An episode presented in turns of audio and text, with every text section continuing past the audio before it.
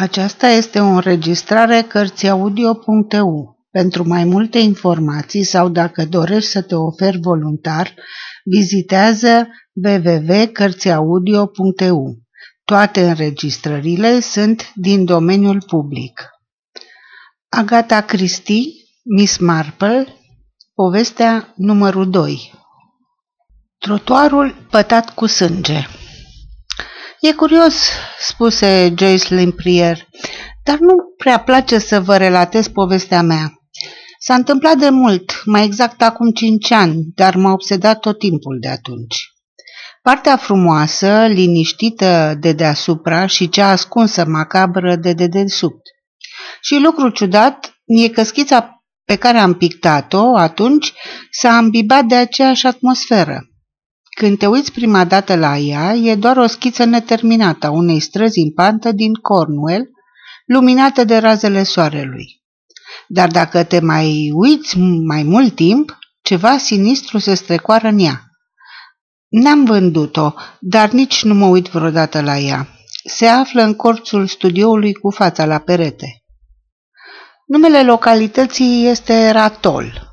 E un mic sat pescăresc ciudat din Cornwall, foarte pitoresc, poate prea pitoresc. A conservat cam mult din atmosfera tipică pentru la ceainăria voastră veche. Are prăvălii cu fete tunse scurt în bluze de pânză groasă care decorează motouri de pergament. Totul e drăguț și ciudat, dar și plin de orgolii. Ce, nu știu eu, remarcă mormăind dezaprobator Raymond West blestemul autocarului pentru excursii mi închipui. Indiferent cât de îngust e drumul care duce la ele, niciun sat pitoresc nu e sigur. Joyce îi dă dreptate. Sunt drumuri foarte înguste care duc la ratol și în pantă ca acoperișul casei. Ei bine, dar să-mi continui povestea. Mă dusesem în Cornwall pentru două săptămâni ca să pictez. Există un han vechi în Ratol numit The Polroyd Arms. Se zice că fusese singura clădire care rămăsese în picioare după ce spaniolii bombardează cu obuze localitatea prin 1500 și ceva. Nu cu obuze, observă Raymond West încruntându-se. Te rog, încearcă să fii mai exact cu istoria Joyce. În orice caz, spaniolii au descărcat tunuri undeva de-a lungul coastei și au tras în ei și casele s-au făcut praf. Dar oricum nu despre asta e vorba. Hanul era un loc vechi minunat, cu un fel de portal susținut de patru stâlpi. Mă instalasem foarte bine și tocmai mă apucasem de lucru când un automobil se zărât rându-se și răsucindu-se în jos pe deal. Sigur că avea să se oprească în fața hanului, tocmai unde mă stânjenea cel mai mult. Coborâră un bărbat și o femeie, nu le-am luat seama în mod deosebit. Ea purta un soi de rochie mov din pânză și o pălărie din aceeași culoare. Imediat bărbatul ieși din nou și spre marea mea satisfacție mută mașina jos pe chei și o lăsa acolo. Se întoarse la Han trecând pe lângă mine. Chiar în momentul acela o altă mașină nenorocită sosi coborând pe drumul răsucit și din ea ieși o femeie îmbrăcată în rochie de creton, foarte extravagantă, de o culoare țipătoare roșie cu poinsetia, ce pă, purta o pălărie mare de pai cu baneză, nu e așa, un, un fel de roșu foarte aprins. Femeia aceasta n-a oprit în fața hanului, ci a condus automobilul mai jos pe stradă spre celălalt. Când bărbatul a văzut-o, a strigat uimit. Carol, pe cinstea mea, nu-mi imagina să te întâlnesc în locul ăsta uitat de lume. Nu te-am văzut de ani de zile. Ei, uite-o pe Marjorie, soția mea. Trebuie să vii să o cunoști. Au urcat împreună spre Han și am zărit-o pe cealaltă femeie ieșind pe ușă și îndreptându-se către ei.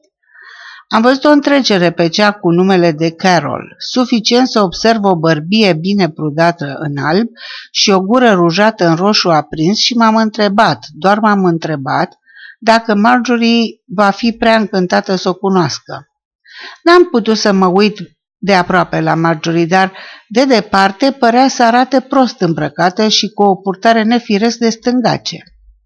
Bineînțeles că asta nu era treaba mea, dar câteodată observ frânturi foarte ciudate de viață și fără să vrei le interpretezi. De unde stăteau ei, n-am putut prinde decât momente din discuția care ajungea uneori până la mine. Se gândeau să facă baie. Soțul, al călui nume părea a fi Denis, vroia să, o ia, să ia o barcă și să vâzlească de-a lungul coastei. Spunea că era o peșteră faimoasă cam la o milă care merita să fie vizitată. Carol dorea și ea să vadă peștera, dar fu de părere să se plimbe pe stânci și să ajungă la ea pe uscat. Zicea că nu poate suferi bărcile. În cele din urmă rămaseră înțeleși așa. Carol avea să o ia pe poteca de pe stânci și să se întâlnească cu ei la peșteră, în timp ce Denis și Marjorie luau o barcă și ajungeau acolo vâslind. Auzindu-i vorbind de făcut baie, m-a apucat și pe mine cheful să fac una. Era o dimineață foarte călduroasă și nu prea aveam spor la tabloul meu. M-am gândit că lumina soarelui de după amiază va avea un efect mai reușit, așa că mi-am adunat lucrurile și m-am dus spre o plajă micuță pe care o descoperisem, ce se afla în partea opusă a peșterii. Am tras o baie grozavă, am mâncat de prânz, limbă conservată și două roșii și m-am întors după amiază plin de încredere și entuziasm să-mi continui schița. Totul în ratol părea să fie adormit. Avusese îndreptate în privința soarelui. Umbrele erau mult mai pronunțate. Hanul Polhart Arms era în centrul tabloului. O rază de soare coborâ oblic, lumină trotuarul din față, având un efect destul de curios. Am ghicit că cei trei se întorseseră cu bine, deoarece două costume de baie, unul roșu și altul blămaren, atârnau pe balcon uscându-se la soare. Ceva se întâmplase cu un colț a șchiței, așa că m-am aplecat câteva momente să-l îndrept. Când am ridicat din nou privirea, o siluetă se sprijinea de unul din stâlpii de la Paul Wright Arms, părând să fie aterizat acolo ca prin farmec. Era îmbrăcat ca pentru mers pe mare și mi-am închipit că e pescar, dar o, purta o barbă lungă neagră și dacă aș fi căutat un model pentru un capitan spaniol rău, nu aș fi găsit unul mai potrivit. M-am apucat să lucrez febril înainte ca el să se miște din loc, deși din atitudinea s-a rezultat că era prea bine pregătit să sprijine stâlpii pe vecie. Totuși s-a dezlipit din locul acela, dar din fericire nu înainte să prind ceea ce vreau. Veni spre mine și început să vorbească. O, dar cum mai vorbea omul ăla? Ratol, spunea, a fost un loc foarte interesant. Aflasem deja lucrul acesta și deși l-am aprobat, nimic nu m-a salvat. Am înghițit toată povestea cu bombardamentul, adică cu distrugerea satului și cum proprietarul de la Paul Wright Arms a fost ultimul om ucis, străpuns pe propriul său prag de sabia unui capitan spaniol și cum sângele său s-a împrăștiat pe trotuar și pata n-a putut fi spălată timp de 100 de ani. Totul se potrivea de minune cu atmosfera adormită la îngroasa după amiezii. Vocea omului era foarte blândă și totuși în același timp se simțea în ea ceva cam înfricoșător. Deși avea o purtare foarte plăcută, simțeam că din fire era crud. Mi-a povestit cu lux de amănunte despre inchiziție și teroarea răspândită de faptele spaniolilor, făcându-mă să le înțeleg mai bine decât până atunci. Tot timpul cât mi-a vorbit am continuat să pictez și deodată mi-am dat seama că ascultându-i cu emoție povestirea, introdusem ceva ce nu era acolo. Pe acel pătrat alb de trotuar pe care căzuse mai înainte razele de soare, în fața ușii de la The Paul Wright Arms, pictasem niște pete de sânge. Părea extraordinar că mintea putea juca asemenea feste mâinii, dar când m-am uitat din nou în direcția hanului, am simțit un al doilea șoc. Mâna atrăsese numai ceea ce ochii văzuseră, picături de sânge pe trotuar. M-am uitat încremenit câteva clipe, apoi am deschis ochii și mi-am zis în sinea mea. Nu fi așa proastă, nu-i nimic acolo cu adevărat, după care i-am deschis, dar petele de sânge erau încă în locul acela. Deodată am simțit că nu mai puteam rezista, l-am întrerupt pe pescar din șuvul său de cuvinte. Spuneți-mi, n-am vederea bună, acolo sunt pete de sânge pe trotuar? Mă privi cu indulgență și bunătate. Nu mai sunt pete de sânge în zilele noastre, doamnă. Ceea ce vă povesti s-a întâmplat acum 500 de ani. Da, i-am răspuns, dar în momentul ăsta, pe trotuar, cuvintele îmi înghețară pe buze. Știam, știam că el nu vede ceea ce eu vedeam. M-am ridicat cu mâinile care îmi tremurau, am început să-mi adun lucrurile. În momentul acela, tânărul care sosise cu mașina de dimineață ieși pe honul ușa hanului, privind sus și în jos pe stradă cu totul uluit. În balconul de deasupra, soția lui ieși și strânse costumele de baie. O luă în jos spre mașină, dar Bruce se întoase și traversă drumul îndreptându-se către pescar. Spuneți-mi, domnule, nu știți dacă femeia care a venit cu a doua mașină nu s-a întors încă? Doamna Roche înflorată? Nu, domnule, n-am văzut-o. A plecat pe stânci, la pescheră de dimineață. Știu, știu, am făcut toți trei baie acolo și după aceea a plecat pe jos încoace și de atunci n-am mai văzut-o. Nu putea să ia atâta timp să ajungă. Stâncile de pe aici nu sunt periculoase, nu-i așa? Depinde, domnule, pe ce drum apuci. Cel mai bine e să iei un însoțitor care cunoaște locurile. Fără îndoială se referea la el însuși și începu o întreagă dizertație pe această temă, dar tânărul ioreteză nu prea politicos, se întoarse alergând spre Han și strigă soției sale din balcon. Auzi, Marjorie, Carol nu s-a întors încă. Ciudat, nu-i așa?" Nu am auzit răspunsul lui Marjorie, dar soțul continuă. Nu mai, știi, nu mai puteam aștepta, trebuie să ne grăbim spre Pentrihar. Ești gata? Am să întorc mașina. A făcut așa cum a zis și imediat cei doi au plecat. Între timp încercasem în mod hotărât să-mi dovedesc cât de ridicole erau închipurile mele. După ce mașina a plecat, m-am îndreptat spre Han și am examinat îndeaproape trotuarul. Bineînțeles că nu erau pete de sânge. Nu, absolut, totul fusese rezultatul imaginației mele care o lăsese razna. Totuși, într-un fel, lucrul părea să fie și mai înfricoșător. În timp ce stăteam acolo, auzi vocea pescarului. Se uita la mine într-un mod curios. V-ați gândit că ați văzut picături de sânge aici? Da, doamnă? Am dat din cap afirmativ. Asta e foarte curios. Asta e foarte curios. Există o superstiție la noi, doamnă. Dacă cineva vede petele acelea de sânge, se opri. Da? L-am întrebat. Continuă pe tonul acela moale, cu intonație de Cornwell, dar fără să-și dea seama limpede cu o pronunție corectă, complet lipsit de întortocherile de vorbire regională. Doamnă, se spune că dacă cineva vede petele acelea de sânge, va avea loc un deces în următoarele 24 de ore. Înfiorător, mă trecu un fior pe la spate. Continuă cu convingere. Există o tăbliță foarte interesantă în biserică despre moarte. Nu, mulțumesc că am spus hotărâtă. M-am întors rapid pe călcâie și am luat-o în sus pe stradă spre căsuța unde locuiam. Exact când am ajuns am văzut în depărtare pe femeia pe care o chema Carol, coborând pe poteca dintre stânci. Se grăbea. Pe fundalul cenușiului stâncilor se mâna cu o floare roșie, o trăvitoare. Pălăria ei era de culoarea sângelui. M-am cutremurat. Într-adevăr, mi se urcase tot sângele la cap. Mai târziu am auzit zgomotul făcut de mașina ei. M-am întrebat dacă și ea se ducea la Pendriar, dar ea apucă drumul la stânga, în direcția opusă. Am urmărit mașina cum a urcat dealul și a dispărut, răsuflând parcă mai ușurată. Ratol a apărut din nou în aerul său liniștit și somnoros. Dacă asta e tot, sublinie Raymond West când Joy se opri, îmi voi da imediat verdictul. Indigestie. Puncte în fața ochilor după mese. Asta nu-i tot, reînceput Joyce. Trebuie să asculți urmarea. Am citit-o în ziar două zile mai târziu sub titlu Fatalitatea unei băi mare. Se arăta cum doamna Dacre, soția capitanului Deris Dacre, s-a înnecat din nenorocire în Land River Cove, puțin mai departe de coastă.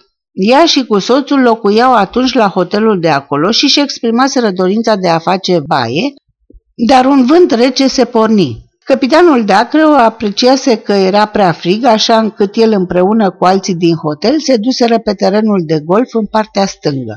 Totuși, doamna Dracu spuse că nu era prea rece pentru ea și se îndreptase singură spre golful mării. Când s-a întors, soțul ei s-a alarmat și, însoțit de prietenii săi, s-au dus pe plajă, i-au găsit hainele lângă o stâncă, dar n-au dat de urma nefericitei doamne. Cadavrul ei s-a găsit abia după o săptămână, când a fost adus la mal, la o oarecare distanță mai jos pe coastă. Prezenta o lovitură puternică la cap, care îi precedase moartea și se agrea teoria că ea trebuie să se fie aruncat în mare și să se fi lovit cu capul de vreo stâncă. După câte am putut afla, moartea ei survenise exact la 24 de ore după ce văzuse în petele de sânge. Protestez, zise Sir Henry. Asta nu e o problemă, e o poveste cu fantoame. Domnișoara Lemprie este evident un medium. Domnul Petrick tuși ca de obicei. Lucrul mă intrigă, interveni el. Acea lovitură în cap. Cred că nu trebuie să excludem posibilitatea unei farse. Nu avem suficiente date la îndemână pentru asta. Halucinația sau viziunea domnișoarei Lemprie este desigur interesantă, dar nu-mi dau seama prea clar asupra cărui punct dorește ea să ne pronunțăm. Indigestie și coincidență, zise Raymond, și oricum nu poți fi sigură că erau aceiași oameni. Pe lângă aceasta, blestemul sau orice ar fi fost se aplică numai locuitorilor din prezent de la Ratul. Presimt, spuse Sir Henry, că sinistru pescar are ceva de a face cu această poveste, dar sunt de acord cu domnul Patrick că domnișoara Lemprier ne-a dat foarte puține date. Joy se întoarse spre doctorul Pender, care, zâmbind, dădu neștiutor din cap. E o poveste foarte interesantă, zise el, dar mă tem că Sir Henry și domnul Patrick au dreptate că există prea puține date pe care să ne bazăm. Joyce se uită atunci curioasă la Miss Marple, care îi zâmbi. Și eu cred, Joyce, dragă, că ești puțin șireată. Desigur, eu văd altfel lucrurile. Vreau să zic că noi femeile apreciem amănuntul legat de haine, dar nu cred că e o problemă cinstită să-i o spui unui bărbat. Trebuie să fie avut loc o mulțime de schimbări rapide. Ce femeie rea! Și un bărbat încă și mai rău. Joy se uită surprinsă la ea. Mătușă Jane, exclamă ea, vreau să zic, Miss Marple, cred că sunt convinsă că știi adevărul. Ei bine, dragă, recunoscu Miss Marple, e mult mai ușor pentru mine care stau aici liniștită decât a fost pentru tine, tu fiind și o pictoriță atât de sensibilă la atmosferă, nu-i așa? Stând aici și împletind, vezi clar faptele. Picăturile de sânge cădeau pe trotuar din costumul de baie care a târnat deasupra, acesta fiind roșu. Bineînțeles, criminalii înșiși nu și-au dat seama că era pătat de sânge. Biata fată, atât de tânără, biata de ea. Scuză-mă, Miss Marple, zise Sir Henry, dar dumneata cunoști totul în timp ce eu sunt încă complet nedumerit. Dumneata și domnișoara Lemprier păreți că știți despre ce vorbiți, dar noi bărbații suntem în necunoștință de cauză. Am să vă spun acum sfârșitul poveștii. Era un an mai târziu, mă aflam într-o mică stațiune pe coasta de est și pictam când odată am avut acel sentiment straniu pe care îl simți când ți se repetă ceva ce ți s-a mai întâmplat înainte. Erau două persoane, un bărbat și o femeie pe trotuarul din fața mea și ei întâmpinau o a treia persoană, o femeie îmbrăcată într-o rochie roșie de creton cu poansetia.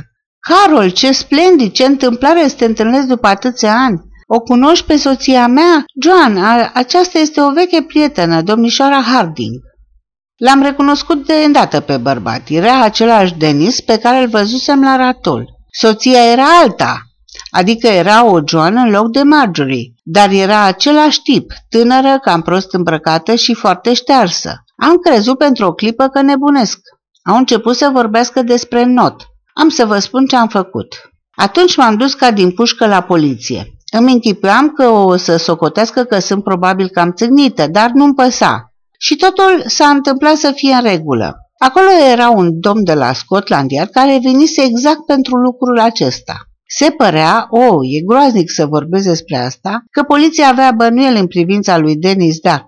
Acesta nu era numele său real, lua diferite nume pentru diferite ocazii. Făcea cunoștință cu fete, de obicei cât se poate de șterse, fără multe rude sau prieteni, se însura cu ele, le asigura viața pentru mari sume de bani și apoi, oh, e oribil. Femeia pe nume Carol era soția lui, între adevărată și punea întotdeauna în aplicare același plan. De fapt, așa au și reușit să-l prindă. Companiile de asigurare au devenit suspicioase. El venea într-o stațiune liniștită de la mare cu noua sa soție, apoi apărea cealaltă femeie și se duceau toți trei să noată. Soția era ucisă. Carol se îmbrăca în hainele ei, se întorcea la barcă cu el. Apoi plecau din localitate, oricare ar fi fost, după ce întrebau despre presupusa Carol și când ajungeau în afara satului, Carol își punea în grabă înapoi rochia ei țipătoare, se machea strident, se întorcea în sat și pleca cu propria ei mașină. Căutau să afle în ce direcție o lua curentul apei și presupusul de ce se întâmpla în următorul loc de not de-a lungul coastei, dar în direcția curentului. Carol juca rolul 12 al soției, se ducea singură spre o plajă mai ferită, lăsa lucrurile soției lângă o stâncă și pleca în rochia ei de creton, înflorată, așteptând liniștită până când soțul ei putea să o reîntâlnească. Presupun că atunci când a ucis-o pe biata Marjorie, ceva sânge trebuie să fi pătat costumul de baie al Carolei și acesta fiind roșu, ei n-au observat, așa cum spuse Miss Marple. Dar când l-au atârnat peste balcon, a început să picure. Ah, se cutremură, încă îl mai văd. Desigur, spuse Sir Henry, Acum îmi amintesc foarte bine. Davis era numele adevărat al bărbatului. Am scăpat în vedere că unul din multele sale nume fictive fusese Dacră. Forma o pereche extraordinar de vicleană. Întotdeauna mi s-a părut atât de uimitor că nimeni nu a sesizat schimbarea de identitate. De acord cu Miss Marple că hainele sunt mult mai ușor de descoperit decât fețele, dar a fost o schemă foarte inteligentă, deoarece, deși îl suspectam pe Davis, nu ne-a fost ușor să-l acuzăm de crimă, întrucât întotdeauna părea să aibă un alibi reproșabil. Mătușă Jane, spuse Raymond, uitându-se la ea curios, cum de reușești? Ai dus o viață atât de liniștită și totuși nimic nu pare să te surprindă. Întotdeauna mi se pare că un lucru seamănă foarte mult cu un altul în lumea asta, sublinie Miss Marple. Știți, a fost o doamnă Green care și-a mormântat cinci copii și toți asigurați pe viață. Natural, cineva a început să devină bănuitor. Dădu din cap dezaprobator. Există extrem de multă răutate în viața la țară. Sper că voi, dragii mei, să nu mai cunoașteți cât de rea este lumea. Sfârșitul povestirii numărul 2